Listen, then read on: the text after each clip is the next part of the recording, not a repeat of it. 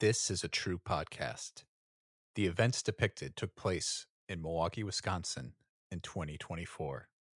At the request of the producers, the names have been changed.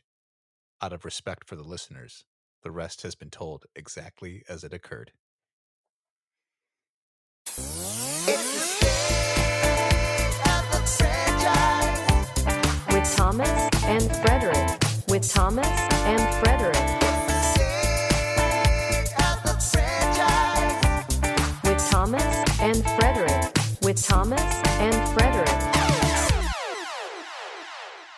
Hey there. Uh, hope I hope I'm not bothering you, but uh, eh, I don't want to become come off as cross. But we're about to start State of the Franchise, uh, and uh, you know we cover franchises of all shapes and sizes, just so you know. And you know I don't want you to think that I'm being rude or anything, but I just want you to know that we're covering the Fargo.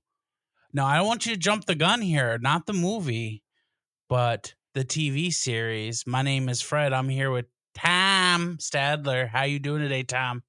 Oh, doing just fine there, Fred. Well, thanks for so much for uh, introducing this episode, you know. Oh, you know, geez, it was no problem. You know, I, I I had to take time out of my schedule, but you know, I had the room. You know, I, I was willing to do it. Well, that's wonderful. I gosh, that just really brings the the cheer to my my lips here. You know, I'm I'm I'm feeling like I'm smiling right now, and you can probably see that I'm smiling. As a matter of fact, Oh yeah, yeah. yeah. Even though I'm looking at you through a computer screen, I'm seeing I'm seeing those pearly whites coming in just just so clear right now. This is easier for you, I feel. what? Well, because I think the Fargo accent is not that great of a stone throw away from like what a Wisconsin accent is. So I've heard people my whole life, and I think I have a very subtle Wisconsin accent when I really get into it. Uh, yeah. Like if I weren't trying to put on like the whole like sh- like schmeal right now, I'd be talking a little more like this, like just having a good time. No, I'm just kidding. It's- it's uh I, I'm curious though, Fred, since we are talking about Fargo today, did you see the movie before you moved up to Wisconsin? Oh, definitely. I got this. Uh, Fargo was recommended to me by my 10th grade teacher. And I had never heard of it. I had never heard of the Coen brothers, but I was going through my Tarantino phase and Yeah. she recommended Fargo. I remember she was the one I let her borrow like my Dogma DVD. So she was a very cool teacher. That's but uh, awesome. that was what first time I saw it. And it's probably in my top five, guaranteed my top 10 movies for sure. wow. It's probably my favorite alright. Coen Brothers movie. I mean, it's definitely an easy one to like. So, before you moved here, then, did you think everybody in the Midwest just talked like this, or in the North, I should I say? still do, man. I still hear it. I still hear it every time. Like sometimes I just like I don't pay attention to it because what was funny when I lived in Wisconsin for like a year, I went back to Georgia and they all thought I sounded like a Midwestern. And then like it doesn't happen as much anymore, but people in Wisconsin always thought I sounded really Georgia, like like Southern, and it does it comes out every once in a while. I feel like maybe if a couple drinks are involved or something, or I like to say y'all. That's fun, but uh, no, uh, I I I definitely think I still hear it, but it's it is different. There's definitely one now that I've lived in the Midwest for the majority of my life. I know that there's different subsets of this uh, Midwestern. This uh, I'll do, even though they just call it Minnesota nice. I'll call it Midwestern nice. well, it's kind of a, a fun little uh, thing that I think everybody has a different perspective on because I have heard people call it Minnesota nice. I've heard people call it Midwest nice. I've heard the term Iowa nice.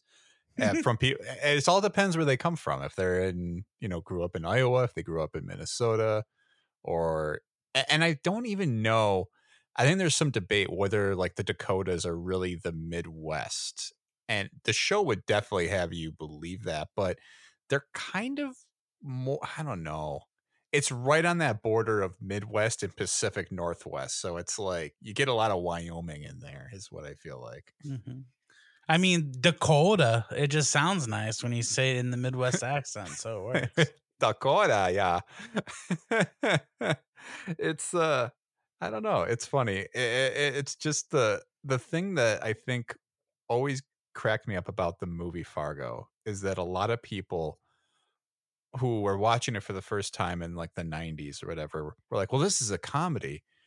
And other people, are, if you talk to people in the Midwest, are like, "Well, this is just straight up a drama." Like, I don't know what's what's so funny about this movie. It's like because people from that ha- speak like this don't really hear the accent, and it's already slipping through. It's going to happen a lot of times here, Fred. In this episode, it's hard I- not to, you know. It's hard. Uh. no, yeah, you know, yeah, no, yeah.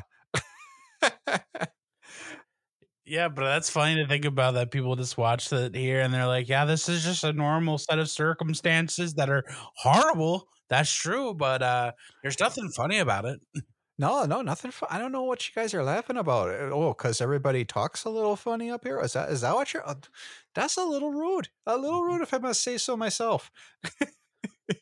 Mhm, And that's what the movie definitely plays in is kind of like this dark niceness and then this like darkness.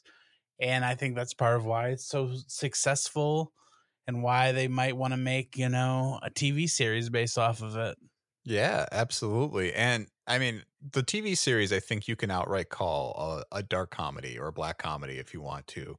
I don't know. It's just interesting because I think it does one of the better jobs, the TV show especially, of balancing comedy and like kind of like intense drama because there are moments where you are laughing at the circumstances and the ridiculous characters. And then there are moments where you're just like, okay, this is this person is terrifying. And if I ever encountered them in my life, I feel like I would be not alive for much longer. it definitely uh, there's this it's definitely uh that feeling well that's the whole thing people say like being afraid and laughing is the same you know it's like the same effect in movies so with that show i think or even just the movie itself they are just kind of doing that fine line between humor and horror even though more like suspense i guess you know yeah, for sure. Well, I mean, do you know, I, I think the way we originally positioned this episode, Fred, was going to be around the show, but my understanding is they all live in the same universe. I think we could talk a little more about the movie if we want to spend some time on it. Yeah, definitely. Like I know the first season like ties it directly in there with like the Oliver Platt storyline. He's the Mhm. one that finds the money that the whole movie the first movie's kind of centered around. Right. Yeah, the buried the buried money in the snow. And I didn't realize also, I know it's like we're talking same world, but like just connections. I was rewatching some of season two and I didn't realize like the the you know grandpa or the dad from the original Fargo is like the guy who died, like the boss, mob boss that dies in the beginning of season two. It's like the same actor. Oh, wow. I did not realize that. That's pretty Mhm. crazy. well, I guess the world is just as small or, or large, I guess, in this case, as we would say, even though Fargo feels like such a small town. But the, the Mhm. the world building is so big. And yeah, I think I don't know that I came across Fargo. I mean, I knew of the movie for a long time. I remember my parents renting it back when it came out, back in like 95, 96. And I never wasn't allowed to watch any of it. That was one they definitely were like, uh uh this is not for kids, even though I caught a glimpse of like the scene with Buscemi going into the the wood chipper and that Oh, was a little geez. disturbing. it was one of those jobs where like in order to get to the kitchen you had to go past the living room so i would constantly like keep going back for like snacks and like catch a peek at what was going on on the tv and i just remember at that part i was like oh the nine year old me was just like no. Yeah, that'd be the moment to see it. oh man. Yeah brutal but i finally got to catch the movie i think in full finally within the last yeah maybe even like five years ago or ten years ago somewhere in that range. It was not long ago that i finally watched it and i think it was right around the time that i became aware of the tv show so it's definitely all kind of mixed in for me. It's not really a whole separate entity of like going from the movie and then 10 years or 15 years later, the show gets announced. I guess it'd be 20 years at this rate, but we can kind of get into that. Oh wow, yeah. For me, it was like I remember the show being announced and Fargo was big, and there was like stink on the show because everyone was like, "That sounds awful. Why would you do that?" The Coen brothers have nothing to do with it. No one wants to. No one's interested in this. And they dropped the first two episodes, and after watching them, I was like, "Oh man, this is how." adaptions of all sorts should be. Yeah, just taking like the idea of the story and kind of like finding something similar to say. And that's that's the magic trick that I think this entire show has accomplished is how do you find a similar pattern or theme and make something out of it? Eh, or kind of make it feel like it's part of the same world because there always are these strange circumstances where you th- you get somebody who thinks they can commit a crime and get away with it and nobody mm-hmm. ever does yeah yeah and i gotta say this is kind of a genre of movie genre of story that i find so cozy winter crime mm. i just mm. love it like i don't know if you've ever seen a simple plan uh that's like the sam raimi movie I have not, but I'm familiar with the band. It's I'm very similar. I'm addicted to you. Mm-hmm. you, you. you. gotta watch a simple plan, directed by Sam Raimi. It's got uh, Bill Paxton and Billy Bob Thornton in probably his best role. Question mark. And it's just one of those like finding a pile of money and like, oh, I can totally keep this and there won't be any repercussions and this won't tear at the fabric of my life type of movies, but set in snow. That's just like I love that. I love the movie The Ice Harvest, the John Cusack, uh Hateful Eight, a movie we've talked about on this podcast. Not my favorite movie, but if it's snowing outside like it is right now, I'm kind of in the mood to throw on a little snowy crime. Loving that that that feeling of just being cozy up by the fireplace and uh, having that snowfall outside and watching people try to get away with crimes. exactly, just like you know, stirring stuff up, heel turns. I love it. Yeah. Well, I was gonna say before, maybe Billy Bo- Billy Bob's best role up until Fargo season one, because ooh, it is good. I like it because he kind of just feels like it feels dumb to say a Coen brothers character, but he does. like he just feels like kind of like the amalgam of what I think Fargo is in a character, but also like a demon. Yeah. Well, let's dive a little bit into the the history and some of the uh, the highlights that came along the way with Fargo. So, for anyone who's not familiar with the movie, it's about a sheriff whose name is Marge Gunderson. Uh, Marge Gunderson, sorry. I gotta gotta say it Margie. the way that everyone knows. Margie, uh, who's played by Frances McDormand, and she is a pregnant Minnesota police chief investigating a triple homicide that takes place after a desperate car salesman, played by William H Macy, hires two criminals uh, to kidnap his wife in order to extort a ransom from her wealthy father. I mean, so right there in the description, I think, as we were just talking about before, this is kind of like what all of Fargo is. It's like these like weird plans that if anybody ever tried to explain them to you, they're like, you're never going to get away with that. Mm-hmm. But yet you get these desperate, kind of not super intelligent people that try to execute this stuff. And it just creates a chain of events that drags everybody within the circumference of it into this void. Mm-hmm. Yeah, and that's what the show captures from the movie, as well as this. Um, I don't know how best to describe other than kind of operatic tone with the comedy and the like. The opening credits of Fargo has this great score, and it builds, and it's very kind of showy in its filmmaking, while the rest of the movie is kind of like, oh, here's some people talking, you know, down home but there is some really unique flourishes and the show definitely capitalizes on that i'd say they even build upon that. They go kind of very flourishy. You know, they make some choices. They definitely do. I think it's definitely a a story that's yeah, it's stylish. It's got that Coen brothers kind of look to it. It's got that that sound because they're always like looking for like these uh, these scores that kind of like are unsettling in a way so that you sort of remember them. I don't know. I don't know how to describe it, but I think of like even like No Country for Old Men. There's something about the the way that movie looks and sounds that you just are like you're in, you're intrigued, but you're never comfortable. Right. Something that was going on at this time that people were mirroring that this movie mirrors or does the same but differently that was hot at the time is that uh kinetic uh quick dialogue that the movie almost feels like it's doing a Tarantino thing, but it's not. It's just similar. And Mhm. because it's similar, I think it it just is hitting at the time like in pop culture.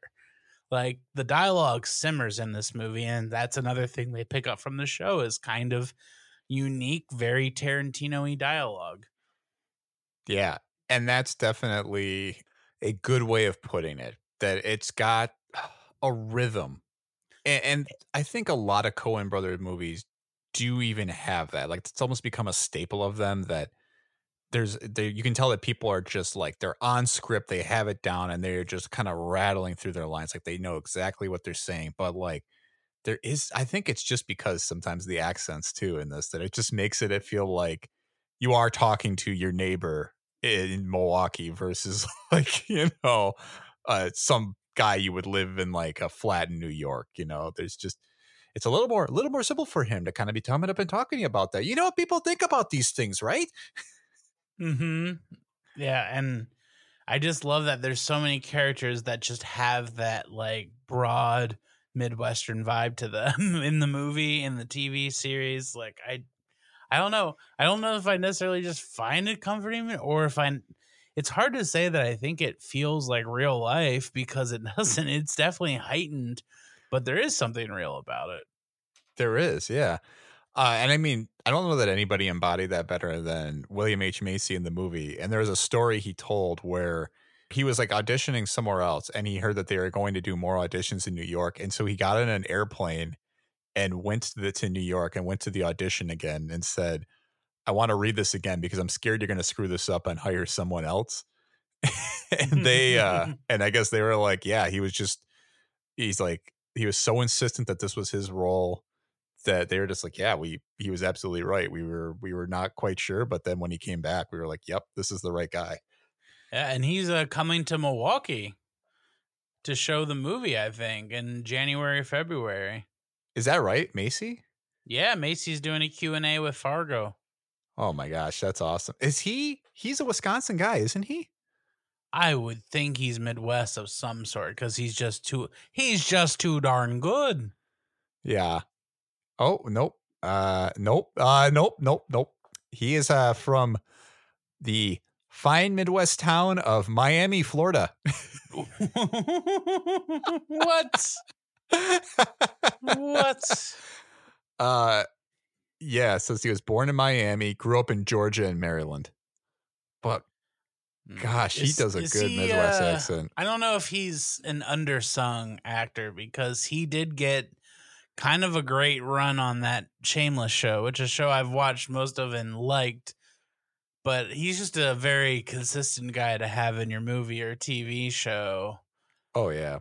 Well, you're never gonna get a a shortened or a shortcut performance from him. He's gonna put it all into whatever you ask him to do. hmm I'm, I always recommend if people have ever seen the the Cooler, the movie where he plays. He apparently this is a thing in real life at uh, casinos. They have a guy that walks around and he's just bad vibes, and that's his job. Is that he's just like a schlubby bad vibe guy. So if someone's doing really well on a roll at a table, they send in fucking William H Macy all schlubby to like yeah, I don't know. I, I guess I'll play this card, and it messes up the whole game. And it's kind of a great movie. Alec Baldwin's like the casino boss, and it's it's a good one. That's amazing. I have not heard of that, but now I definitely want to watch. I just love William H Macy. There's really nothing that he's been bad in. I feel like, and to your exact point, there, it sounds like a perfect role for him. Mm-hmm. So the movie Fargo was filmed during the winter of 1995, which uh, occurred mainly in the Minneapolis St. Paul area uh, and around Pembina County in North Dakota. But I guess they actually had low snowfall totals in Minnesota that winter, so they had to be they had to go to northern Minnesota and northeastern North Dakota in order to get like shots of people in the snow because there just was nothing in the the Twin Cities that year. Yeah, they were chasing the snow around to get footage, and I know that they ended up pretty close to where they were shooting Mallrats at the time. Oh, is that right? Kind of like a No Country for Old Men, There Will Be Blood situation. You know Oh, about that? sense. No, I don't. Did those movies? Those shoot, like- movies came out the same year, and they're uh, shot at the same time. And apparently, like I know there's like a Josh Brolin interview where like uh Daniel Day Lewis came rolling by on a bicycle and was just like, "Get out of the road," and like doing like the Daniel Plainview voice. wow, that's kind of like the perfect like. I don't know. Those movies look and feel like kind of similar. Just the only thing that's off is the time periods, right? So does Fargo and Mallrats. Yeah. Well, yeah. I guess there is a a very light DNA share between them, but um, the movie. So it had that discrepancy stating like this is a true story, which I opened the podcast with in the cold open, and there's been a lot of debate over the years whether this was actually based on a real event or not because I think the widely accepted thing is that there is like brief inspiration from a somewhat similar story but like nothing else is is the similar it's pretty much an original screenplay Yeah, I'm sure it's kind of like it was probably like a Florida man headline at the time at best. You know what I'm saying? Like it was it was probably a thing but not the thing. Yeah, and I think that's exactly what it was. Like they heard about a story about man sets up a kidnapping of wife and to try and extort and like then she gets caught. Like they probably read something like that like that's a crazy story. We could write a whole script around that concept. You know, it's like people trying to write a movie about Pirates of the Caribbean, right? It's like you could probably you get a general sense for what it is. So the movie was nominated for Best Picture, Best Director, Best Original Screenplay, which it won, and then Frances McDormand won for Best Actress. Uh, Macy did not win for Best Supporting Actor, but man, she's great in this too. I also love John Carroll Lynch in uh he's Oh, the yeah, husband. Yeah, Yeah, he's He's always just- good. Just he's kind of a William H. Macy type, just a solid heavy hitter that's gonna be in your movie. again, another guy who he'll never short you on what you want him to do. He'll just kind of sit there. It's like, okay, we just need you to be a doting husband and get up with her in the morning and make breakfast, and it's just perfect. hmm I always remember him as Drew Carey's brother, though, too, in the Drew Carey show. Man, they need to do something about that Drew Carey show. I don't know why that's not on HBO or something. You can't get it anywhere. That was like my favorite show, and I I didn't know that he played his brother. That makes it even worse because I love I always love him in Zodiac because he's just like he he does the Fargo thing, but creepy pretty much. like the- Oh yeah, if you're curious about those knives, I had killed a chicken earlier for my dinner. You know, he's just like a creep. he is. Yeah, I, man, he's great in Zodiac. But yeah, I mean, i- he keeps showing up in a lot of stuff, and he's just one of those people where when you see him come on screen, you're like, oh yes, like okay, I'm well taken care of because I know this person's going to make a character that probably was very like shallowly written in the script come to life. Like he's just going to just bring something extra to it. Yep. And if you don't know who we're talking about, if you type in John Carroll Lynch into Google, you're going to be like, oh, that guy. that guy. Yeah. I mean, and we can't overlook, I think, Steve Buscemi and Peter Stormare. Stormare. Yeah. Cause I think we can't really get into talking about the show without mentioning the two criminals that get hired because they kind of become I think them and Macy and Frances McDormand are all kind of the archetypes of all the characters we continue to see for every season. You have kind of like the aw shucks cop who turns out to be very competent. You have the the kind of imbecile like regular Joe who just tries to commit the most devious act of his life. And then you have like sort of like a cocky big mouth criminal, but you also have like that silent, really cold, like serious guy who is willing to kind of do whatever needs to be done. And you could really cast, I think, one person per season of Fargo into each one of those character archetypes. Definitely. And I think that gives us a chance to even talk about season one of Fargo, unless you have more you would like to share on just the movie. No, I think it's best to get into it. Great. So, Fargo starts with season one, which takes place in 2006, but it was actually in the year 2012 in real life that uh, FX announced that with the Coen brothers on as executive producers, that they were developing a new television series based on the film with Noah Hawley as the show creator. And uh, it was later announced that the adaptation would be a 10 episode limited series, which is kind of interesting to read back on now because it obviously was not going to be just a limited series in the long run. Well, I'm curious if that was the case because I could totally see the idea of season one being a one off. I'm glad it wasn't because I think they definitely have. Uh, I think we can both say we really like these the series. I think they do a good job with Fargo and bringing it back, and I love they make big swings. But I could see if they just came out with season one and didn't do anything else, that it was a closed thing.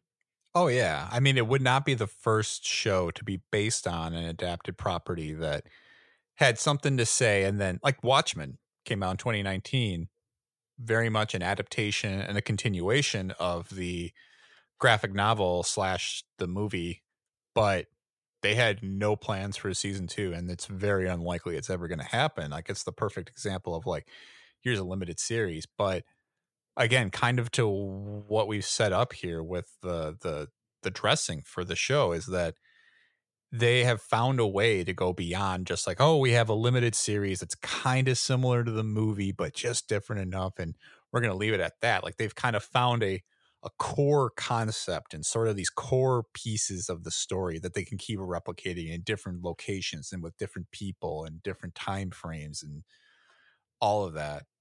Yeah, and I think that's the most exciting thing about Fargo to me as a television show, not just the movie, is that they are doing reboot, prequel. I'm using broad terms because they do work in the same world, but they also kind of do their own thing. They are rebooting, they are requeling, they are prequeling, they are sequeling. But this is how you do it. You do new stories like and in a world where we're getting so many sequels and so many of these prequel sequel things, I kind of find whether or not you think the Fargo seasons individually are successful, I think they're doing the best stuff with material that already exists. Oh, absolutely. And yeah, I think it's it's an interesting thing you just kind of said there because I think it, it is it's a shared universe that's built like an anthology is kind of how the show is. And it's weird to pull that together because I don't think anything else does that. Like you'll have anthology series like oh, I don't know. What about the American Horror Stories? That's probably the other thing that's done this to a much less successful extent. Because I think those shows are connected, right? Like there's always kind of the same seed of like, oh, it's the same world, but here's New Orleans versus. Yep, and know. the anthology series did build upon like the original series and stuff. Ah, okay. But yeah, I think it's doing it extremely well in the case of Fargo, and it's yeah, it, everything feels the same, but it is different, even if there are characters who we are seeing different age versions of, like in the case of seasons one and two, with uh, um, I think it's Molly Solverson. Yeah, Solverson. Solverson. Yep, her dad is in season one, but that that gets us into I think the plot of season one. So filming began on the first season in Calgary, Alberta, Canada, in late 2013, concluded in 2014. So the show premiered on April 15th, 2014, and concluded its initial airing that June. So it was a very quick run, these 10 episodes that they did, but uh hit pretty hard. I think a lot of critics really liked it. So the the story is it revolves around Lorne Malvo, who's played by Billy Bob Thornton. He comes through Bemidji, Minnesota, and kind of influences the community uh, a little bit because he meets uh, an insurance salesman named Lester Nygaard, and uh, he is just kind of like I don't know at the kind of the bottom of for his life. He's just sort of hit like rock bottom, I think, mentally and like emotionally until he kind of meets this guy and then suddenly he kind of gets fed up with life, murders his wife in his basement, and the only person he can think is to call this dude who is just completely unhinged. And it kind of gets them tied up together into this whole little situation and this investigation of this murder or the don't they they kind of like sell it as an accidental death to the cops? Yes. Yeah, so that involves Molly Solverson, and then she gets mixed up with a guy who another police officer in Duluth, Minnesota, who's played by Colin Hanks, named Gus Grimly, and they kind of team up to try and solve this series of murders that they believe might be linked to both Malvo and Nygaard, and it kind of sets off just this crazy chain of events where anybody again who gets caught into their their whirlpool so to speak they just end up in bad bad spaces here This was huge uh, because this was the first one that came out that was kind of reformatting the Fargo story and did it really successful. Like I remember watching, like I said, they dropped the first two episodes, and I went in kind of like with my arms folded, like this is gonna be some, this is gonna be bad. And I remember watching the first two episodes, like, oh, this ha- this this has the gas, this has the juice, and Billy Bob Thornton, who you know is a collaborator with the Coen brothers, so it's kind of like a seal of approval almost that he's in that first season. Um, and also something that was kind of cool about that first season had Key and Peele in it for an episode. that's right did And like, I mean, Key and Peele is still a big deal. I think most people more now know Jordan Peele's a you know the filmmaker, but Mhm. that it was just of that time where Key and Peele was a big show on FX. I'm pretty sure.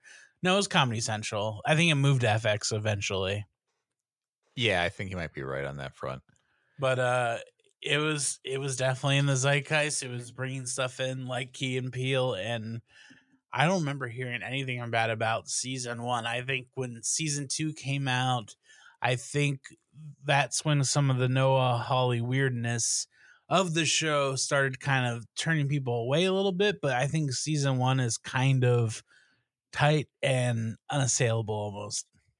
Yeah, I mean, I think even today, and I, at the time of recording, we're not quite done with season five. We'll we'll stay tuned and talk a little more about that. But I think even now, most people will still probably say season one is the best of the series. Still, I say that, but it's not my favorite.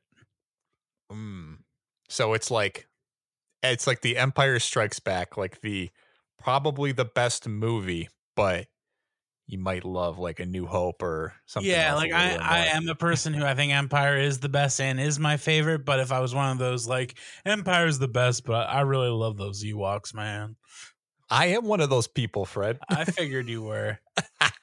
I loved the Ewoks. Go watch a Jim Henson movie then. I will, man. I will. Don't you even question it. I got Muppet Hey, Treasure now. Island in the queue. Let's not get let's not get terse. I do love the way that season one flows. So when you started watching this, were you were watching this live or did you go back and find it years later? No, I watched it. Like I said, I I followed this from the inception of they announced a Fargo TV show, and I said, "Dumb, stupid. I know movies. I am very smart. I am." When did this come out? 2012. I am 22 years old. You don't know shit. you know. and I was very wrong about this particular occasion. Um, but I watched. I've seen season one, two, three, four, and five as they aired. wow. I did not That- finish season four. Yeah, we'll get to four. I, I- I think, unfortunately, kind of like you were saying earlier too, some of the big swings, and they're commendable big swings. I think they are always trying to push the envelope and do something that makes it feel different. But season four was almost just a little too big of a swing outside of the lines of what we're familiar with. But uh, season one's tight. it sets the tone really well i think as you you said too is just what you're finding again is people who kind of fill those those archetypes you were talking about before like billy bob's character of malvo is very much that peter stormare kind of character in the the movie fargo like he's very cold he's kind of calculating he's not afraid to get his hands dirty like he makes a decision he's going to go commit the kill without really thinking about it then you have Martin Freeman playing Lester Nygaard, and he's a little more of that William H. Macy. Oh, gosh darn, he's low. We's, you know, very aw shucks type guy who, at the end of the day, is a pretty horrible human being deep down. Yeah. But, but if you met him, oh, that couldn't be Lester. No, you're talking about the wrong guy. I picked on this guy forever. Man, and he even has his bully, right? Like come into the his his um like insurance office and just kind of like still is taking it years later. Yep, that was the. It was like the guy who like had relations with his girl, his now wife, like did something with her in high school, and that's like the whole thing. Like, so they have this, you know, tension. Yeah, right. his bully is still going after him. Yeah, after all these years, and I think you know, for people who've ever been bullied, you you know that like even if you run into your bully years later, it's never it's never better. You're always mistrusting of that person. But then you have, I, I and I think I said before, oh, you know, there's only four archetypes, but I think as much as Molly Solverson is really much in in that Frances McDormand character mold from the movie.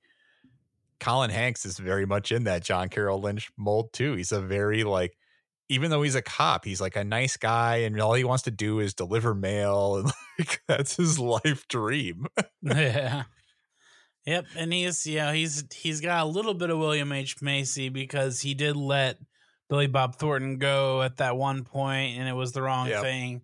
But he, it, I think that's kind of the point of his character is kind of like the juxtaposition and the choice to do the right thing, which I think the show is very much the shows plural are very like morality based, like fables. Yeah, they are a little bit because I think it kind of shows that like they they do such a great job of balancing. I think what you're saying is like the life lessons that you can learn of like, well, if you're a genuinely good person, like you don't have to be fake nice all the time. You know, it's like you're gonna good things are gonna happen, but if you're really a selfish kind of terrible individual like Martin Freeman's character was, it's like yeah, bad things are to end up coming back around to get you. And I mean, that whole season, he's really trying to just get away with these crimes. And it's just like one crime begets another and another. And he's hiring these, uh, these guys to like help him like murder,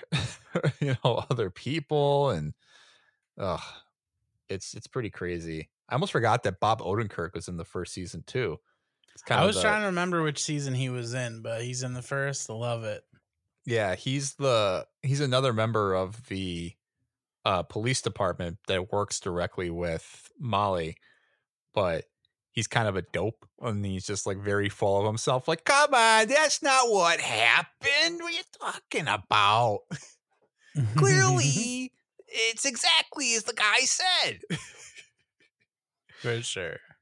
It's not my best Odenkirk, but it's. I'll I'm take trying it. to hit it the good. It was cooking. I liked it. but yeah, oh my god! And then Glenn Howerton, I forgot that he's in it too. I complete. I can't even remember that he's in season one. He's like the. I, I think he's kind of like the simple like guy. I think he's like always on like the exercise bike and something like too. Like, Oh no. Yeah, but that's the thing that they kind of do with that's kind of becoming a staple of the Fargo series is we're gonna have some names tied to the show. Yep, And everyone's And- gonna be doing an accent. yep, yep. And we're gonna keep seeing what everybody's got. Yeah, because he ends up getting like caught up in it. Like, I think he kind of gets. Uh, I, I- does he work for Oliver Platt? Is that what I'm trying to remember here? I now? think so. That sounds more familiar now. Yeah, like, and then he thinks he's about to get away with like stealing his money, and he ends up getting killed for it because the police like come in like shooting because he's like tied to the bike, and he can't get off of it. So they just start. They're like, "Come out with your hands up," and he can't physically can't do it, and so they just kill him by shooting through the door. I can picture that, and I can just picture Glenn Howerton just really, really putting the syrup on the accent.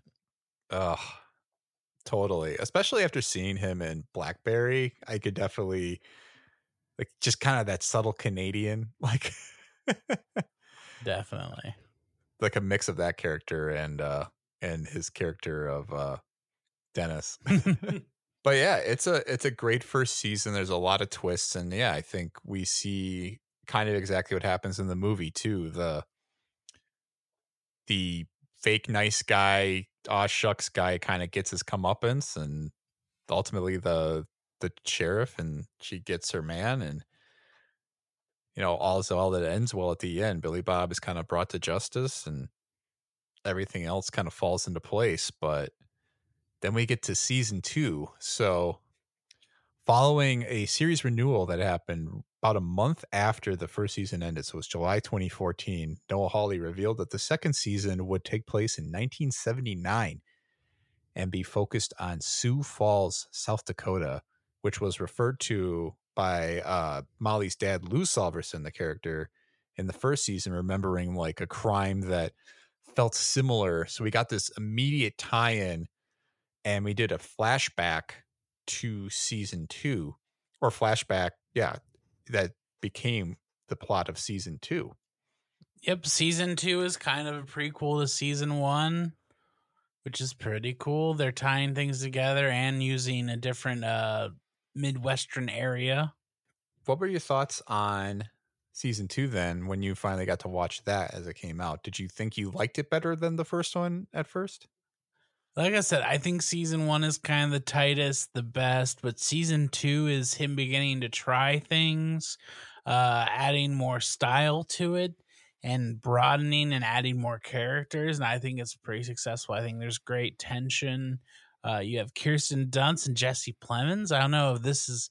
I think this might have been the start of their relationship. I might have I think it was, set of yep. Fargo season two. You also have my guy, one of the the last old school Hollywood actors, Patrick Wilson, just like serving just Midwest on a plate. Yep. And um, Zo- uh, what's his name? Zahn um, McLaren. That's his name. That's kind of like the first time I was introduced to him, and uh, I, I just think this this season is electric. It's kind of more out there. It's definitely not as tight as season one, but I love it. Yeah, he uh my goodness. I mean the names kind of go deep again in this season. I think that's again the thing that they do so well. I mean there's bit parts from Ted Danson kind of in just a bit role. Ted Danson is so good in season two. I also love the guy from Burn Notice is pretty great. Oh, who's that? Um I don't know, but people know I'm talking about if I say the Burn Notice guy. yeah. But it's just yeah, I think you're right though. And it does start to lean more into the weird cuz Ted Danson his whole character thing is like he's been tracking like alien activity. hmm There's an alien plot in this series, in this season, I should say. Doesn't really get paid off or anything, but there is one. Yeah. Oh, doesn't get paid off. I don't know if you're being serious or not because my goodness. I guess it's not satisfying. I I I think that is the only reason the UFO subplot is the only reason season 2 is not like one of the best seasons of TV I've ever watched because that whole thing just caught me so by surprise to the point where I'm like I sat there after like this episode is over. It, it, I mean, we'll have to get into wh- why the plot even goes this direction, but I just sat there afterward like did that really happen? like what? Well, I'm just gonna be Marty McFly on this one. I'm gonna say, I guess you guys weren't ready for that one, but your kids are gonna love it because aliens are cool. oh man. Unreal. But yeah, so I mean the whole idea here is that or this plot is uh so Kirsten Dunst's character named Peggy Blumquist, uh she accidentally has a hit and run with a child of um a like the mob family in the area. Played by uh, Kieran Culkin. yeah. Another another great name that just got brought in. Yeah, it's like this old school German family gang or you know mafia type in the Midwest that uh, the youngest son gets accidentally killed in a situation where he kills a court like uh, judge Mm-hmm. and uh the person who hits that hits the youngest son is Kirsten Dunst and they kind of go into a spin of uh they try to cover it up and then the gangster family goes after them it's it's good stuff Yeah, so it's the Gerhardt family. Gerhardt Yeah, Gerhardt family, which is a very Yeah, a very like Midwest sounding family name. And the matriarch of the family, who's now like in charge of it, is Jean Smart, who also is excellent. Speaking of Watchmen from 2019, he's also in that. But oh She- Watchmen that's a great show I'd love to throw that on where can I watch that Oh, oh, mm, ee, ee, I, I don't know. I don't. Uh, I would have said HBO, but it's not HBO anymore. Eh. is it is is it it's not on HBO but is it on Max no, it's not, Fred. See, they gotta they gotta pull shows and put them into the vault for who knows what reasons. Yeah, well, Jean Smart, everyone knows her from Homeward Bound. She let the Ah. animals get out. Is she the mom in that movie? No, she is the person they leave the pets with, who uh, the pets get away from. Like she owns the farm where they get dropped off Oh. that they escape from. I like that. That's the that's the poll you get for Jean Smart on this. Ugh. Oh, for sure. who is I think she's another actor now that I would say another person that you can put her into anything and she'll give you 110% of whatever role you want her to play. Uh, another Mhm. great Max not HBO show that she's in is called Hacks and my god, just a tour de force by her in that entire thing. Yep. And this has been a renaissance for her since Fargo season two. I feel like she's been around, but she's popped since season two, and now with Hacks, she's she's big, She's big deal. Yeah, I mean, just outstanding. So she's leading this family, and they're kind of trying to get some answers on who killed their son.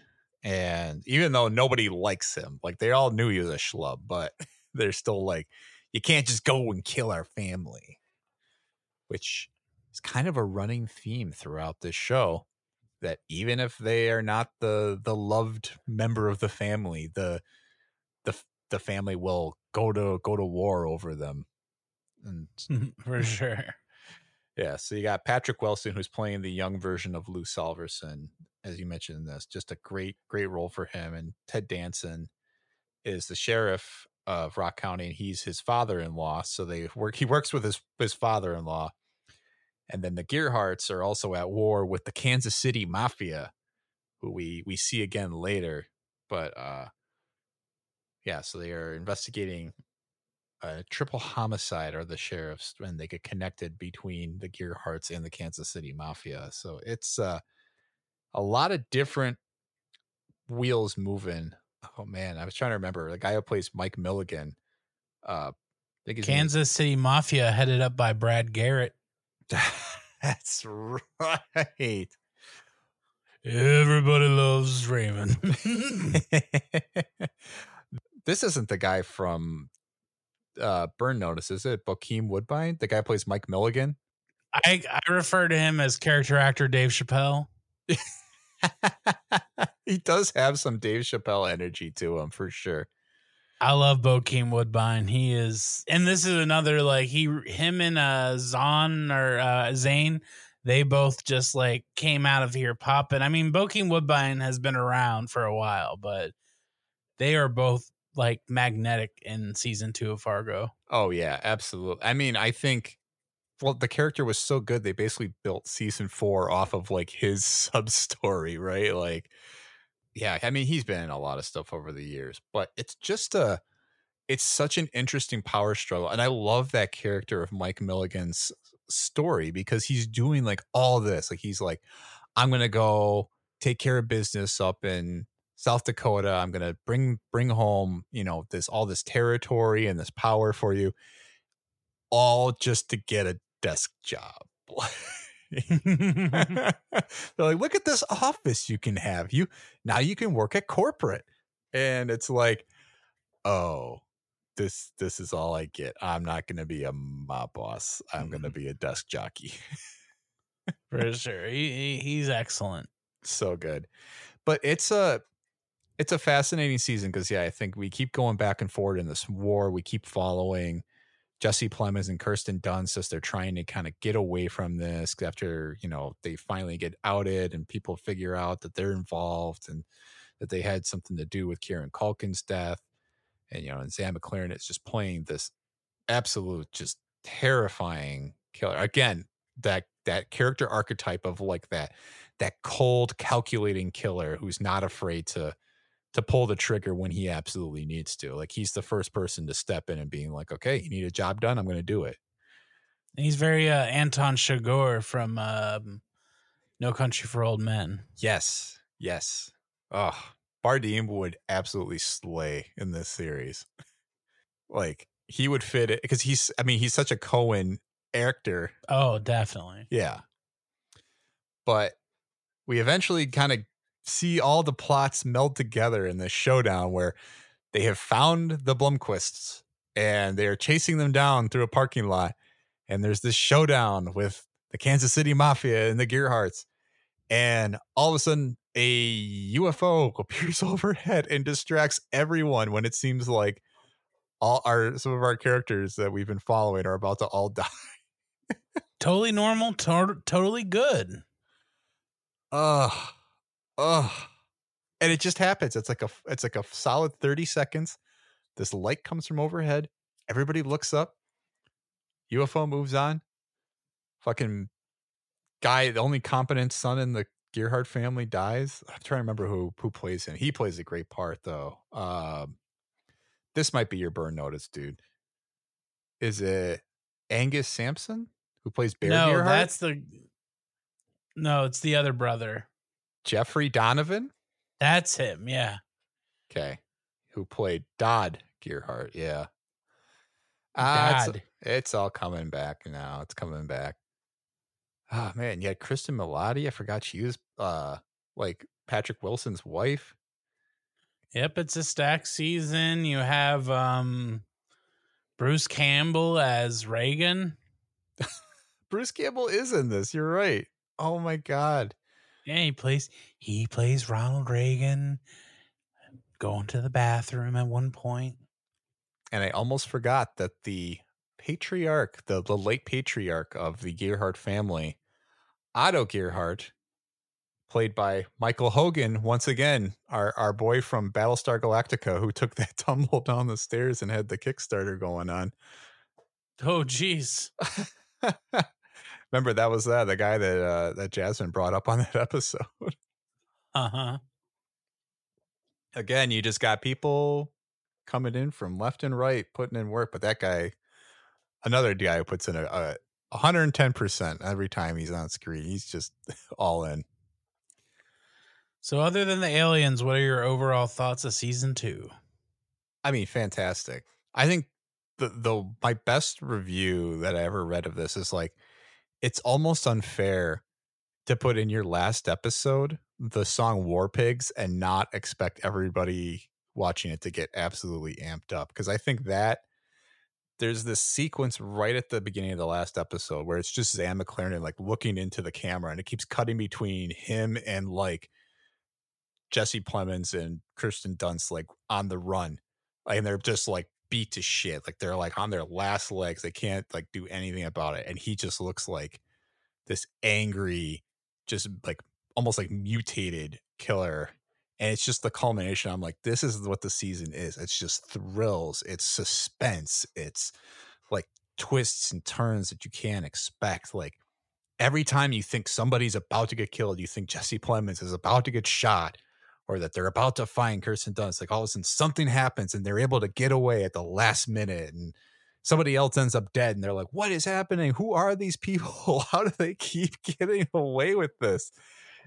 It's, I think maybe for me, this would be probably my favorite season. Yep, that's the same. I uh this is the one I revisited. I didn't really need to revisit any of these except maybe four, just because I didn't finish it. But I revisited season two, and it's it's still good. It's it's just suspenseful storytelling masterclass. Like if you could get past some of the weird UFO parts, the rest of it is just excellent. Every mm-hmm. every actor is super well cast. Every person involved with this is just on their A game. And like it's it's Jesse Plemons and Kirsten Dunst. I think before they were kind of hitting like the Plemons sort of like coming out party, and then Kirsten Dunst kind of with her renaissance again, where it just felt like they captured them at the right time, and then they just kind of relaunched each of them into this almost like stardom that they're at now. Definitely. Yeah, I mean, I think this was probably what around the same time or right before Game Night came out. Jesse Plemons is just. How can that be profitable for Frito Lay? that line kills me. Ugh, that um, underrated movie, but I know we're not here to talk about that. Yeah, Game Night's great. I watched uh, Dungeons and Dragons the other day. Yeah, same, you know, same guys. It's I can't wait for their next movie. Uh, they're now on that list of like I want to see what they do next. Definitely. Yeah, I don't know. Anything else you want to share about season 2? I think it the the whole gang war kind of dynamic is something that I think they really liked doing and they really tried to bring back in season 4 to a less successful extent it yes but i'm very i love like period piece cold mafia stuff. I think that is fascinating like mafia working out in like the midwest kansas city like i find that all fascinating. That's just some of the juice yeah. of the show even though it doesn't really pay off in season four i think it does a lot of good stuff in season two that's interesting yeah that. it's kind of like an shucks godfather you know yeah. Cause I think we're we're almost underselling just how how suspenseful it is. Cause I think something that even season five is doing right now, and I don't know how many people have actually seen season five if they're listening to this, but what season two is doing really well is it's like or what it does really well is it kind of starts as like a series of like accidents that sort of set off the the dominoes to create this full out gang war. Cause up till then it's just a lot of like sneering and stare downs and like talking the talk, but not really walking the walk until blood starts getting shed here by accident because of these this couple that really just doesn't want have any skin in the game. And it just suddenly it's like yeah the cops are questioning people. They see the gang see them coming around. They're like well, okay so now we're gonna have to lay it down here. We're gonna actually have to go to go to war here. And it's just chaos. I mean, the the last two episodes are so well executed, but it is madness.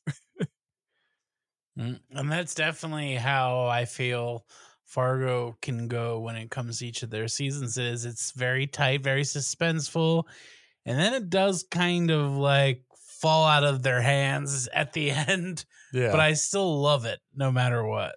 yeah, well, it's it is. It's just this tension rope that's being pulled the whole time as you're kind of watching the dominoes go knocked over one at a time until all of a sudden the whole thing just goes down. and something so they take a different approach though in season 3.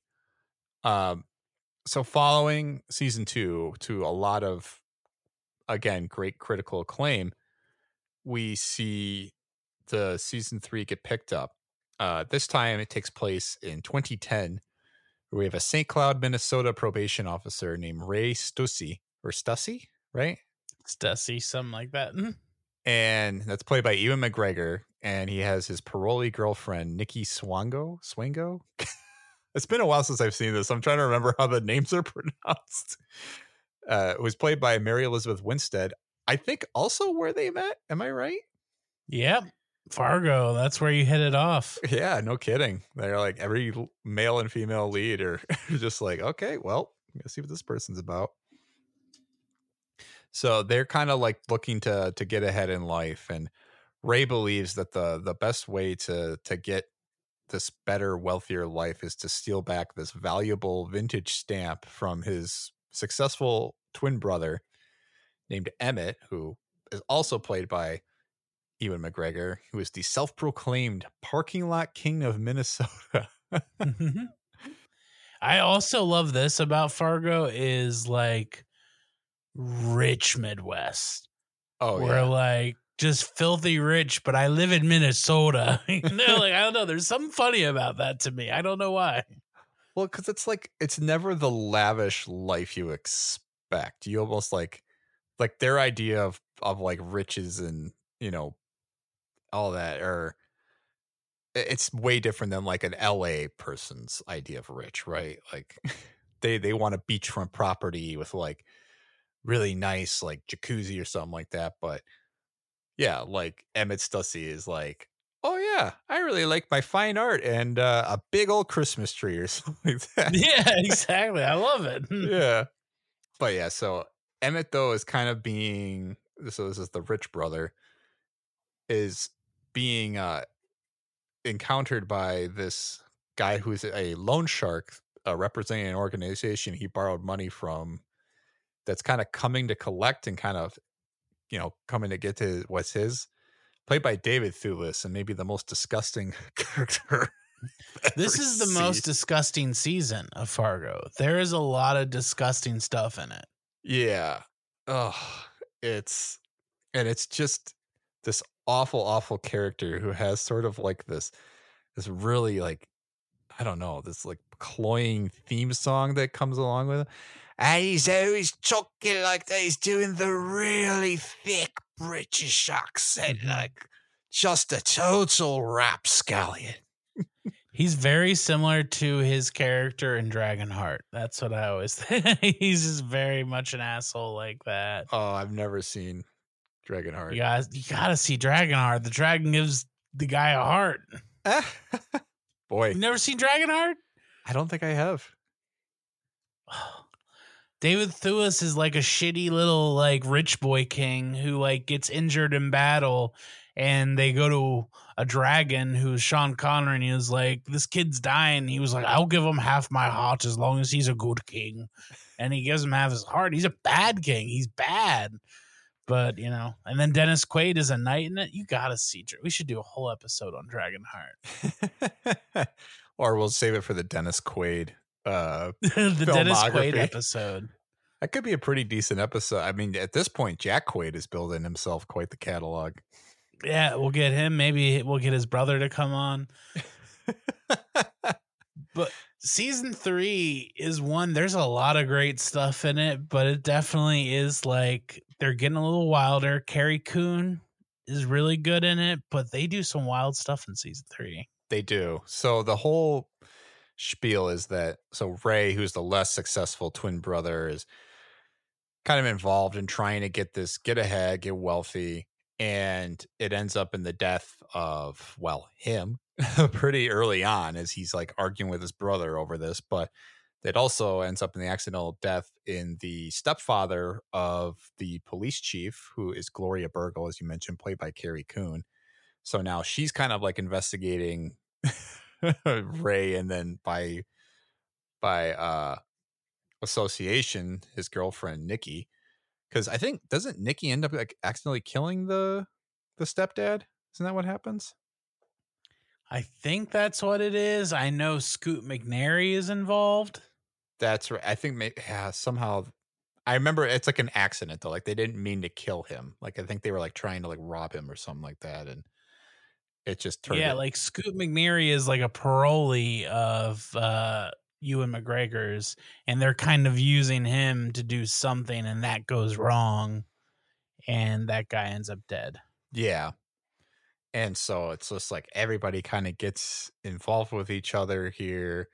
Again, it's just sort of like the pieces moving closer together, and yeah, Ray ends up dead, and so Nikki's like out to basically get revenge on these guys, and don't. And then we end up meeting one of the hired guns again from season one, right? Doesn't she like meet him on the prison bus when she gets caught? Yeah, isn't it like the the deaf guy, or is it Evan Goldberg? We we didn't even talk about Evan Goldberg and the deaf guy, Yeah, Adam Goldberg.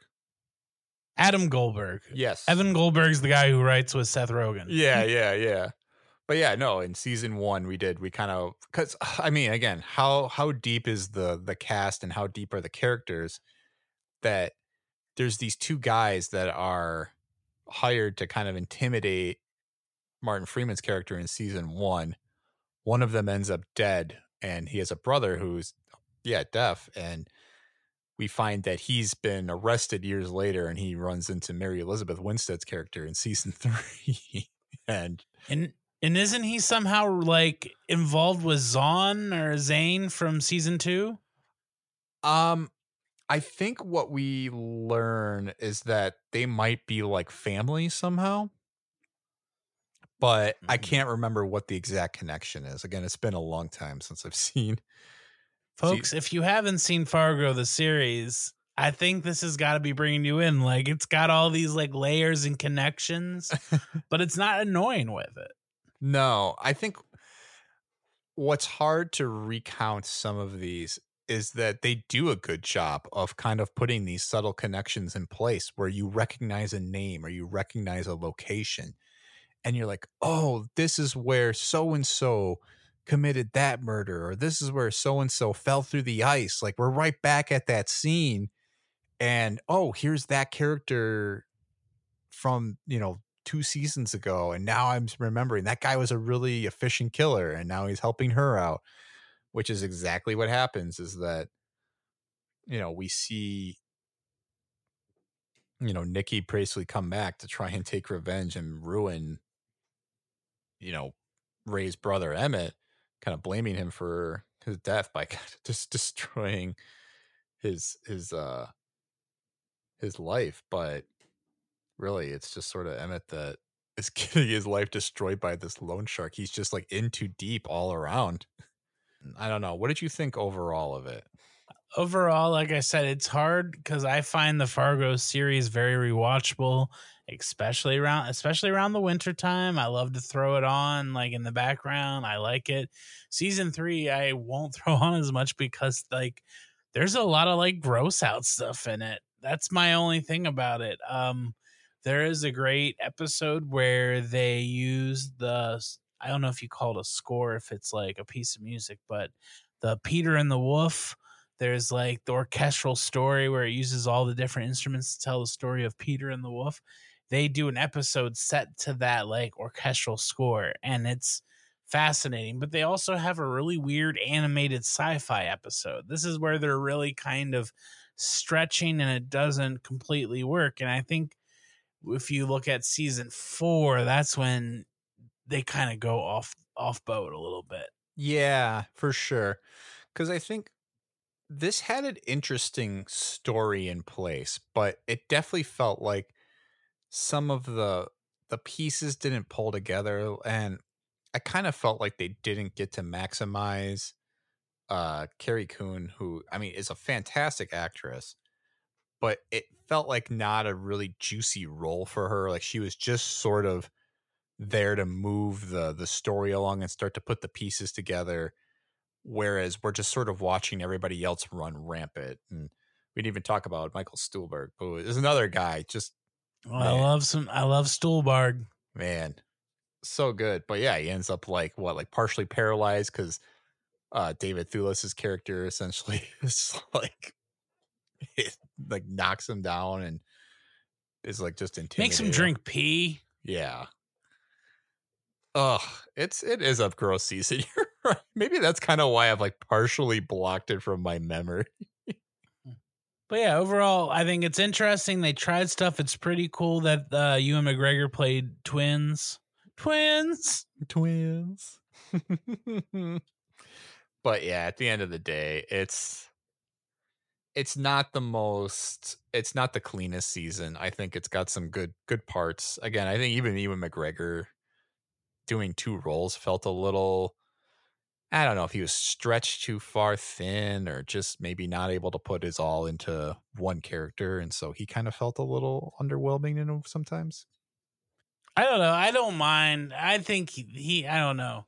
He's kind of the type of guy I feel like he tries his best and maybe they just didn't have the time for him to do two roles, but I don't have a problem with him in it. I just I just think it's too all over the place and a little too gross. Nothing wrong with it, just kind of just kind of gross. Yeah. There was just a little, I don't know, a little too much going on, which became an even bigger problem in season four. so uh, I think, you know, a lot of goodwill by FX after this season concluded, where, you know, a lot of people still like the season a lot. And I think there is a lot to like about it. But uh, at the same end, I think a lot of people expected it was, you know, a little bit of a step back from the previous two. Kind of like, okay, maybe not their finest, but we'll see what's going to happen for season four. And yeah, season four is just a little bit of a mess. I'll just I'll just preface and say I don't remember anything from season four. I was very excited for it because Chris Rock was going to be headlining it, and anytime Chris Rock is doing like a performance, I get very excited. He is not very good, if I recall from watching this show. And I was also excited for I can't think of his name right now, but he's Paddington. He's Q. Oh, that Ben? Whishaw, yeah. Ben Whishaw, who I remember is really good in what I saw of season four, but it just wasn't connecting. I don't know if you remember season four, if you finished season four. I'd love to hear your your recounting of it. So I did finish season four. This was the first one I watched live. The re- the other three were pretty much, I think, kind of an early pandemic, maybe even before it started. Watch because I remember we were caught up by the time season four dropped at the like September 2020 because it was uh, the season was announced in August 2018 and I think that was about the time that I was trying to start thinking about it because I'm like, well, this show's been going on because I had the same thoughts you did at first, Fred. I was like, a Fargo TV show, how good this could this be? But then I kept hearing it was really good, and finally I was like, all right, let's give it a watch. So, yeah, it was in 2018 that fourth season was renewed and ultimately went into production in 2019. Some delays due to the pandemic, so production was suspended for at least two weeks, but then ultimately they were able to finish it up. And yeah, so it went from an original premiere date of April 19th all the way back to September of 2020. I guess here's my thing is like, I think they had some interesting ideas on the plate. I again, the whole thing's kind of borrowed out of the concept of season two of like, well, we had this Kansas City Mafia that was a really interesting organization. We had some really rich and like fulfilling characters out of there, whether it was, you know, um, you know, we had Mike Milligan and then we had what was I don't remember what Brad uh Garrett. Garrett. I was like Brad, Brad Garrett's character. I don't even remember what his character name was. I know I was being a butt. there's just too many there's too many characters in this season there's too many things to follow and it's like they got a lot of big names but didn't really have as much to do with them because like timothy olyphant is in this season and I forgot. A lot of people would have forgotten because not only does he not get enough to do but it's even worse because they kill him early on and you are like he's maybe one of the few engaging characters in the season. Um I don't think anyone has more has ever had more Riz than Timothy Olyphant. and they put him as a like sheriff in 1950 it's literally like the man can never not be a cop in a, in a show but not a modern cop he's always like pre 1970 or if it's like uh justified, it's modern day, but he's like an old timey cop in the modern day. he's gonna do by his own rules all right? He's not gonna play by modern society's expectations so season four takes place in 1950 it's the the cannon limited which is a gang led by loy cannon played by chris rock who are threatening to res- usurp the fadda family led by josto fadda who's played by jason schwartzman as the head of like the italian family basically and they are the ruling crime organization in Kansas City. So the the Cannon family is essentially coming in to try and squeeze them out. But to maintain peace between these two gangs, there's like a ritual that occurs between every gang over the years. And to maintain peace, the groups agree to honor tradition of trading their youngest sons so that they go and live in opposite households. And that way there's always kind of a uneasy alliance because they're like, well, we're never going to attack that house because my my son is over there. And we see like a history where at first it's the like the Irish family like runs Kansas City. And then they're kind of overtaken by like a Jewish run family, which is where Ben Whishaw's character comes in because then the Jewish like gang essentially gets encountered by the Fadda family, the Italian gang. And it's always like a more marginalized group of people keeps coming in like to the city and like but they're a gang so they're like you know it's like their way of like gaining power and kind of establishing themselves. And basically like that all gets jeopardized between the Jewish families and the uh Italian families because Ben Whishaw who is was a son of like the Jewish like mafia leader basically like betrayed them because he felt so betrayed personally that like they would give him to another household. Like he loved his family but he was like I can't believe my dad would do this to me and so he becomes like a member of this Fadda family the Italian gang and then we have Chris Rock leading the Cannon family who is like an all black gang so it's just this constant there's a lot of like racial commentary that I think does hit, but then it just I don't know. It's just sort of inconsistent throughout the season, I think. And then you just get these weird characters like Jessie Buckley's in this show as like a nurse, and her whole subplot kind of doesn't really she's just sort of inserted into the story for no reason.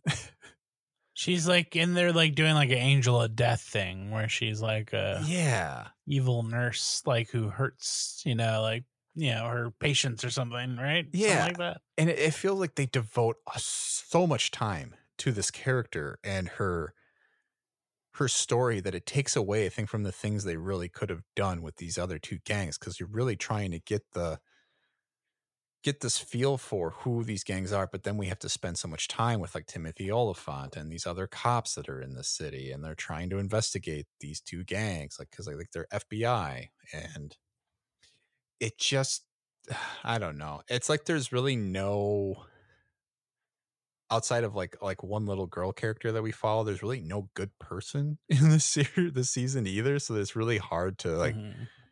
you know you're just kind of watching a lot of bad people like be bad to each other and i don't know it's it's just a kind of mess yeah And that was kind of the reception. Everyone was kind of like, eh, people were kind of out on the Fargo TV show for a while, and there was a big gap, you know, from season four to season five. I think it left a lot of left left a lot of people with a bad taste in their mouth, which is a bummer because it had almost the most potential out of all the seasons. It did. I think there was a lot there that they could have done. And like they had some interesting characters. Like don't get me wrong. Like there is a a guy his name is Salvatore Esposito who plays Jason Schwartzman's brother. And I remember everybody was like so in on this character because he had these like big crazy eyes and like he just like every action of his was like to the level like 11 like he's just up to 11 on everything he's doing it was like what is with this dude you were kind of waiting for this character to keep coming back because he was so good i don't know man there was another character who was like the second in command to chris rock his name was dr senator which is like one of the greatest character names ever Dr. Senator, yeah. mhm. yeah, and I'm trying to remember who the actor is. Oh, Glenn Turman, and he is just a fantastic actor. A guy I've never really like noted before, but then he kept showing up and stuff. Like that was a that last movie with uh Chadwick Boseman in it. Do you remember this one?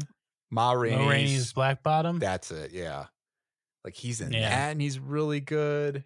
I was just like, who is this guy? Where has he been? He was like, he's like 70 already. which was around that this time too. Yeah, just another like good character actor who shows up on Fargo, and you're just like, who the hell? This guy's 70. I feel like I've never seen him in anything. And then like all you see them in is like stuff from now on, and like you are always paying attention when they show up because they're just such a fantastic performer. And it's just uh uh, it's a lot of like people doing some good stuff, but there's just not a lot to it. I don't know. That's the way I would describe it.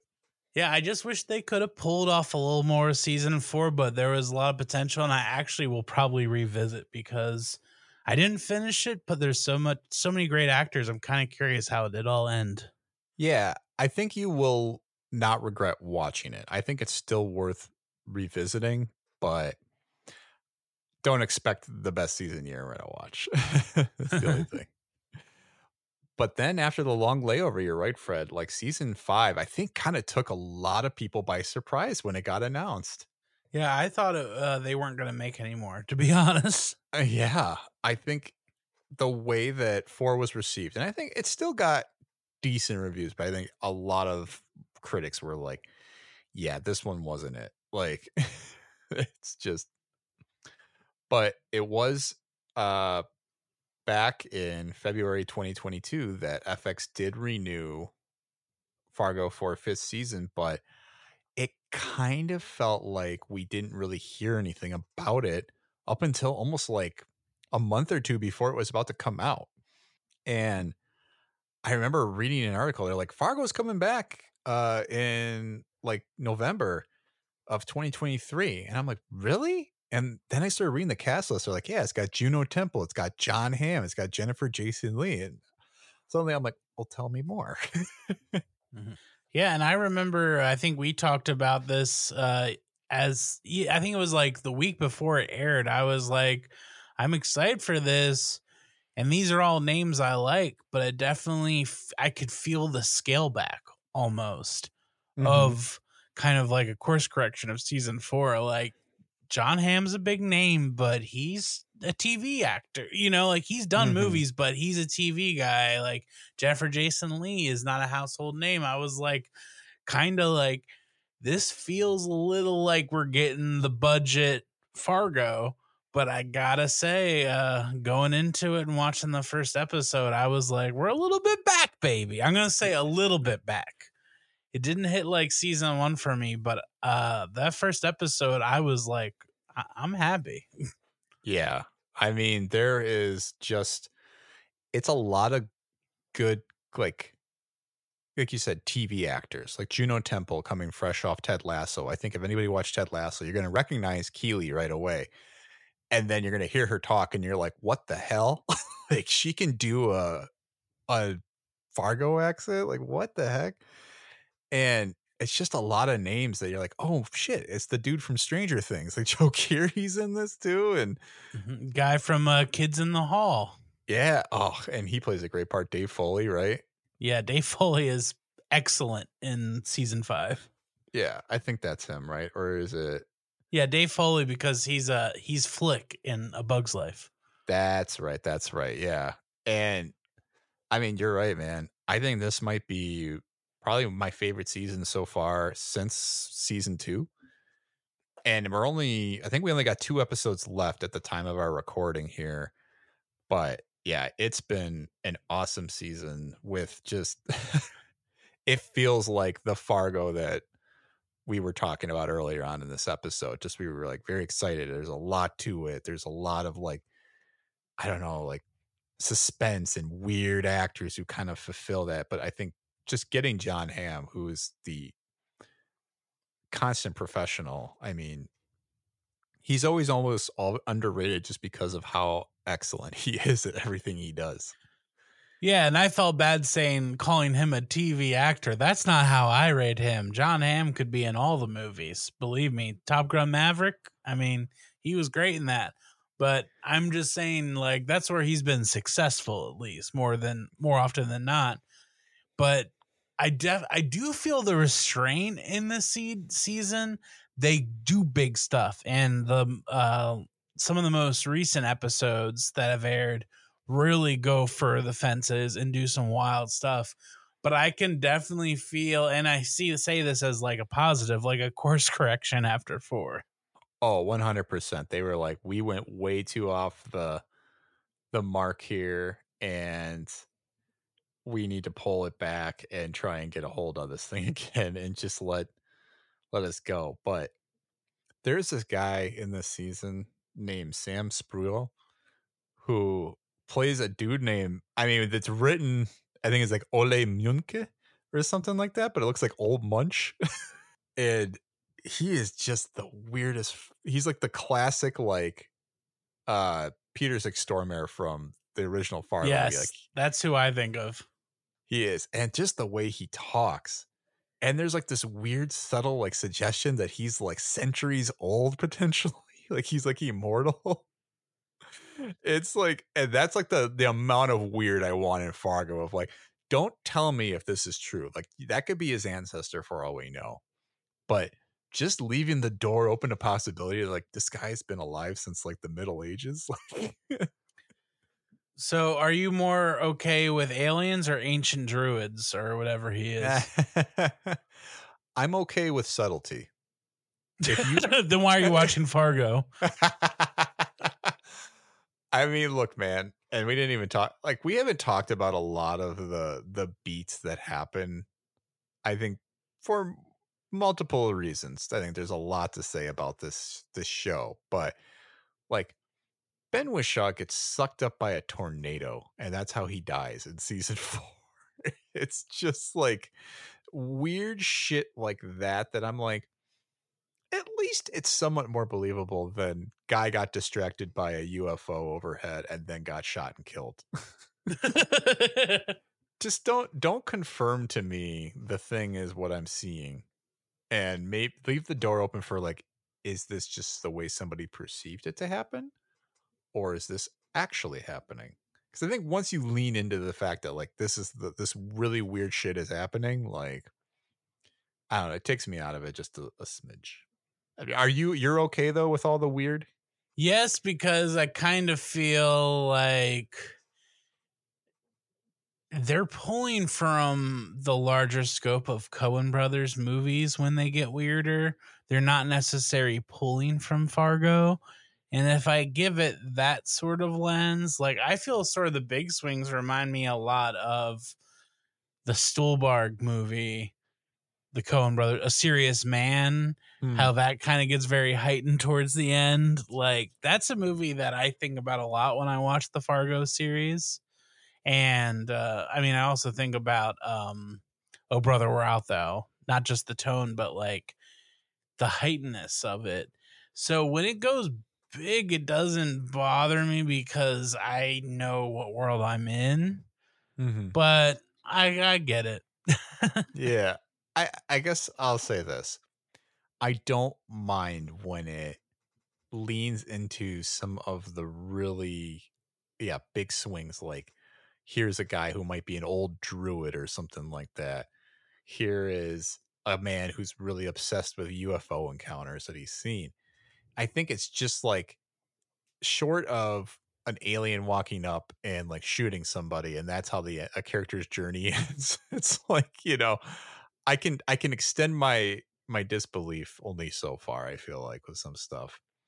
And I think even in Oh Brother, Where Art Thou? Like certainly what's happening in that movie doesn't feel 100% like like grounded but at the same end i think it's not so unbelievable you can't believe that these guys would be in these scenarios you know yeah, there's definitely I think there they don't have ones that are full out in every season of Fargo, but they do like the Deus Ex Machina mm-hmm. event, which like some un like unexplained event that like adjusts the plot of the story.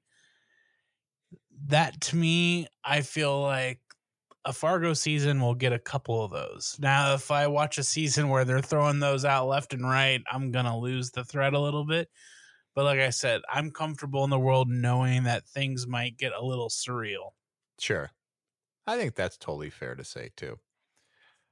But yeah, I think we are excited to finish up season five of Fargo. And I I mean we'll, we'll maybe just tease it a little bit here, Fred, that maybe we'll end up talking about the end of season five in uh a later episode. We might be revisiting some some TV from the year 2023.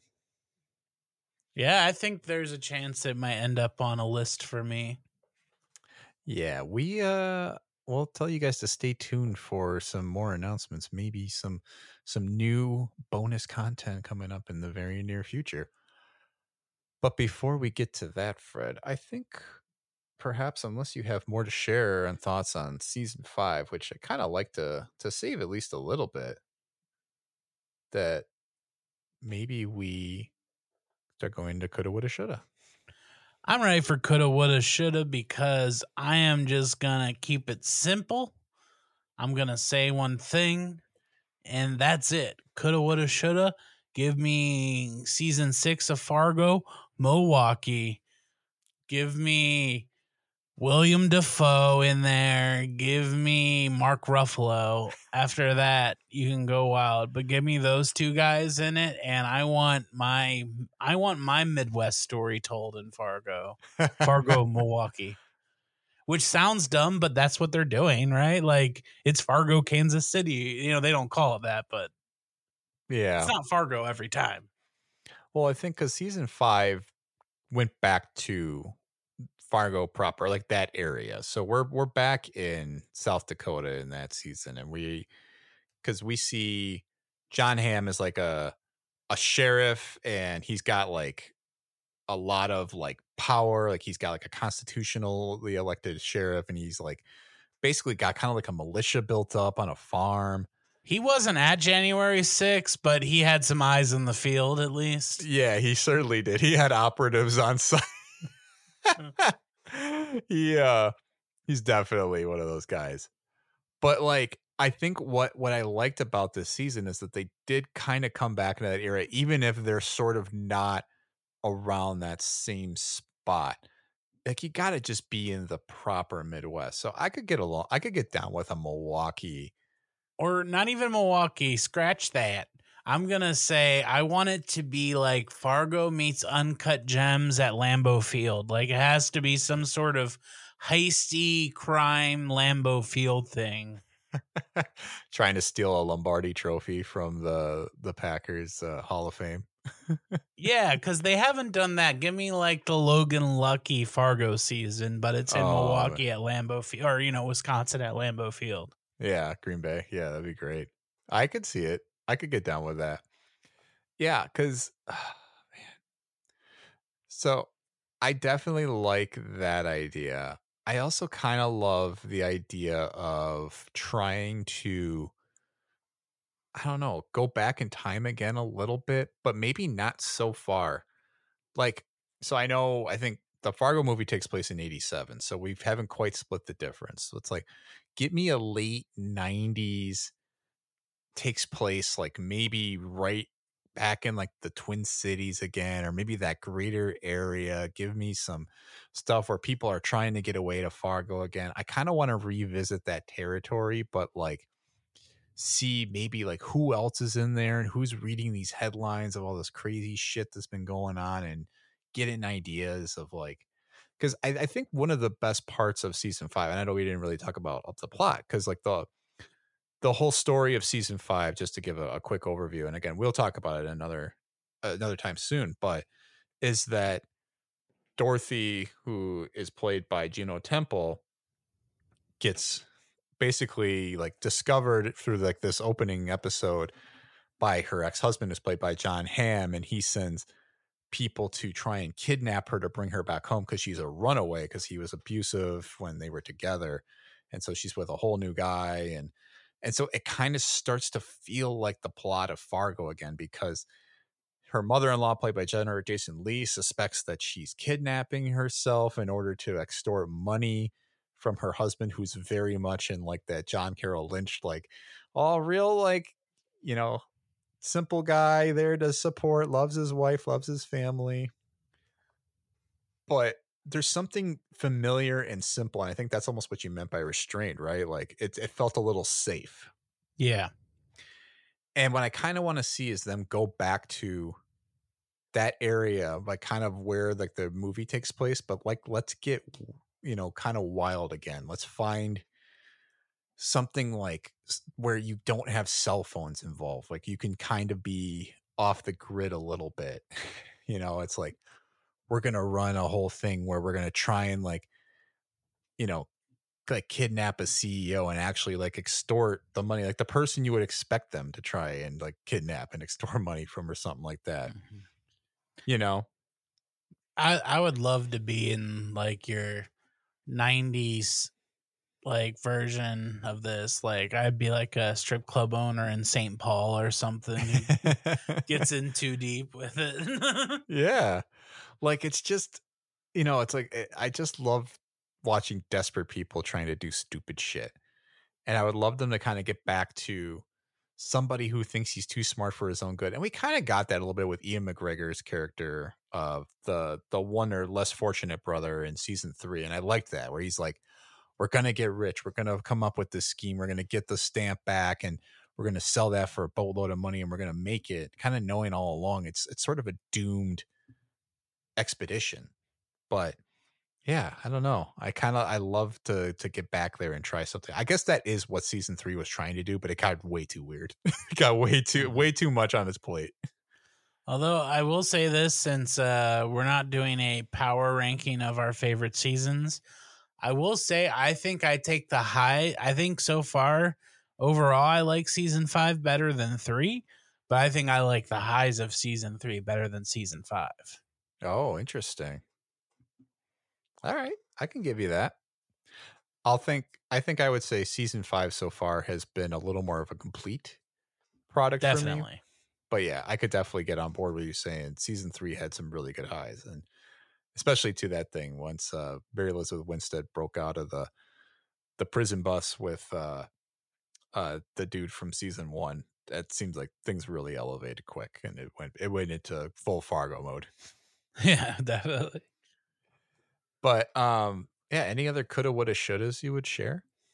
No, that's just what I want. I want a heisty Lombardi Milwaukee story. Yeah. I like it. Yeah, and I want I want my 90s St. Paul. Maybe you could get like Randy Moss or something from the Vikings. You can get your football tie in. Maybe they're trying to kidnap the owner of the Minnesota Vikings in the late 90s. I could see that. I know nothing of sports, but I find it fascinating when it's injected like in Uncut Gems, where I know people who know sports are watching the end of Uncut Gems, like that was a real game, you know. Like I like I like that people have that, and I I think that would be a cool like a sports thriller season of Fargo. This is how I win. this is how I win, you know. Yeah, this is how If I you win. don't yeah. mind. If you don't mind there. Uh Fred, I got one thing left though to say for this whole thing. And that is you betcha. uh no uh, i think fargo as a total is it's pretty fantastic i think from the movie on down you're really not going to find a low beat and even season four which obviously we we dogged a little bit it's if you're okay with mid that's probably about the level that it presents. Everything is pretty high quality, and that's a high bar. Yeah, I probably didn't finish season four because it was the pandemic. Yeah. Kind of not the vibe you wanted at that time, even with sort of the the cold vibes, right? Mhm. So I think that gets us to our power rankings then. And Fred, I think I have one of our f- my favorite prompts that I've wanted to give us here cuz we could have gone for the best characters. We could have gone for the best seasons, the best episodes, the best moments. But I want you to rank your top 3 accents. well, I gave this a lot of thought because I wasn't gonna look at all the different accents and be like, who's really given Midwest in this? Because that's not the assignment when giving the best Midwest accent on Fargo. You have to give a movie star Midwest accent. And that's why, so my number three, I'm going to give it to Juno Temple. I don't wow. think that's a good Midwest accent, but that's the most movie star Midwest accent I've seen. I almost wanted to just give her number one. Number two, if we're going to get into it, I'm going to say Patrick Wilson, just because I don't know if that accent is good, but if you look at that face, make that noise, it makes sense to me. Um, number one, I'll give it to Allison Tolman because she's probably doing it the most down the middle and like the most like correct. I don't know. It just seems like an actual person. She's doing like a real Midwesterner. Yeah, so we got Dot, and then we've got uh, Lou Solverson, and then his daughter Molly. Yeah, Allison Tolman was really good in in season one. She really did do a, a very genuine uh, Midwest accent. Something about the English or people from the UK and their ability to do Midwest accents. I don't know if it's just something that is familiar with like the twang. I don't know, but they they do it very well. Cuz I think I'm actually going to go a little off the cuff with the first one and say Kirsten Dunst. I thought did a, a good really one. really good Midwest accent in season 2. Her her accent is just so gosh darn honest and she just she just doesn't understand why people don't don't believe her when she tells them that, you know? Look, Kiki's got the juice. I've been saying it for years. Kiki's got the juice. I love it. But yeah, so Peggy Blumquist from season two, played by Kirsten Dunst, is definitely my my three on the list. My number two, I'm definitely gonna have to go. Oh man, I was kind of teeter tottering here too between a couple people because there's been some really good ones in this recent season. I got to stick to my guns, right? Yeah, you got to stick to your guns, okay? But if you don't, that's fine as well. I don't. I I, I don't. I know it. Hey, Can I- hey, hey, just don't work yourself up. You know, you're gonna get yourself in a spin. Can I can I cheat and pick William H Macy? I guess He'd be my honorable mention. I would have picked. I would have picked Frances McDormand. Then. I think his is just he reminds me of a lot of guys I've met in my life. Yeah, yeah, you know that just it just doesn't make sense. They just got to give him the money. Mm-hmm. Y- y- you got to get the true coat. the true coat. No, I I'll tell you the the person this season. I'm going to give a more recent one. Um, I think her name is pronounced Richa Moorjani, and I'm like, my God, I have met women who sound exactly like the accent that she's doing. She plays um a, one of the one of the cops in season five.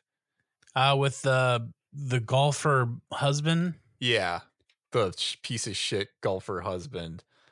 I mean, that guy's the worst. Yeah, who's played by uh, another alum from White Lotus. That's, He's uh, like a Lucas kid, Gage. kid actor, right? Yeah, Lucas Gage, I think is his name. But yeah, Rita Moorjani, who plays uh, Olmsted, is the name of the the officer. But holy cow, it is like I think she's doing the best work. I as much as I thought Juno Temple is bringing it, I thought she's she's crushed the the Fargo accent for me. Juno Temple is in the. Uh, she puts the mustard on, which I'm here for. Yeah, it's definitely there. But for number one, Fred, I am gonna pick. Oh man, I'm not gonna pick Frances McDormand or William H Macy. They're they're the honorable mentions.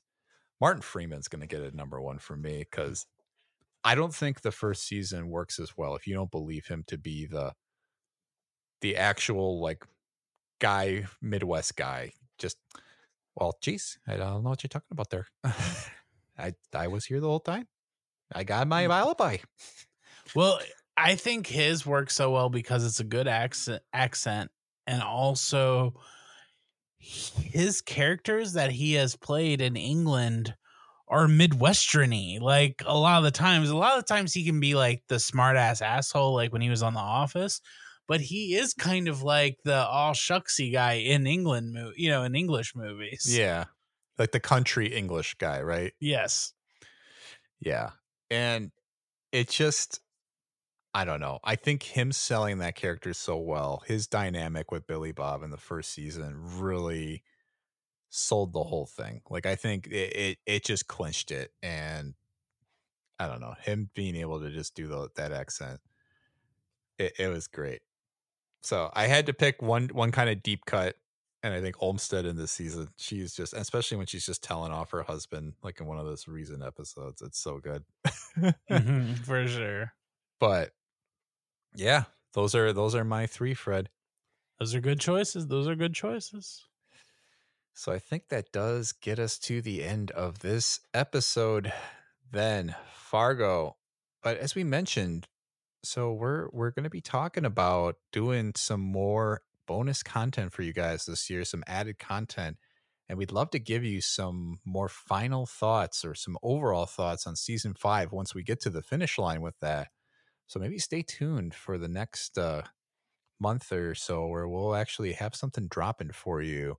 And that's all we'll say for now, just because we haven't quite finalized what that's going to look like. But it is coming, and we do have we do have something for you there. So you have time to catch up on Fargo if you want to see how season five plays out, so that we don't spoil anything else there.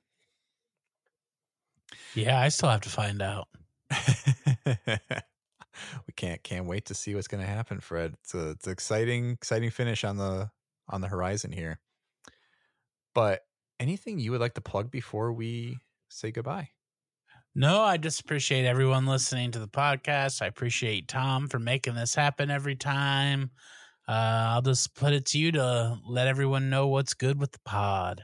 Yeah, that's right. Well, you know, you can find us State of the Franchise, Fred and Tom. We're on Facebook, Twitter, Instagram, Threads, YouTube. You can look us up. We got our own Linktree with all these resources that you can find for us. If you'd like to leave us a one time donation, there's an option on there. We'd appreciate that. Otherwise, please rate and review us. That's the best thing you can do to get the word out about our podcast. Uh, it's a really quick activity. You can pull it up in like 15 seconds and get it done to add a rating. You could do it in Apple Podcast app or in your Spotify or wherever you are getting this podcast currently. And stay tuned for next time, where we will be having ourselves a tournament of sorts. In fact, it it's a spicy tournament in that it is a spicy chicken sandwich. Blind taste test. You ready, Fred? Oh, I'm so ready. I don't know why when I hear spicy chicken, I want to make the whip noise. I don't know, man. That's just because it's getting hot up in here. I don't know what that has to do with whipping, but I just it just sounded right. Maybe it's because it's the opposite of a cool whip. Yeah, I guess it's the opposite. I like it though. I'm excited to have some chicken sandwiches. Uh, me too. It's gonna be a great time. We'll uh, we'll share some more details about that as it comes up. But thank you all for listening again, and we'll see you next time. Bye. Is charge my phone, drive listening to you. And what the tall